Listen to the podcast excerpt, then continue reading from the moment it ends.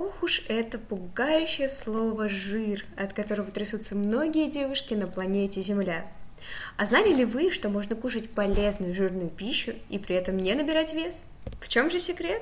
Секрет кроется в аббревиатуре LCHF, что означает Low Carb, High Fat, что переводится с английского как «мало углеводов, много жиров». Принципы формирования рациона описаны в книге «Революция в еде. Диета без голода», Андреаса Энфельта. Во время привычного рациона организм получает энергию из распада углеводов.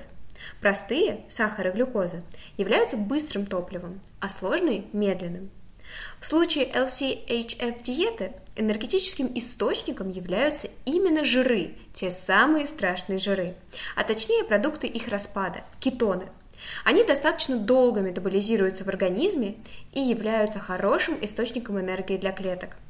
Питание на данной низкоуглеводной диете должно состоять из 70% жиров, 20% белков и 10% углеводов, но важно, именно сложных.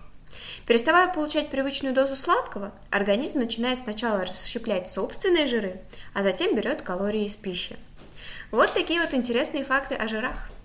Всем хорошего дня!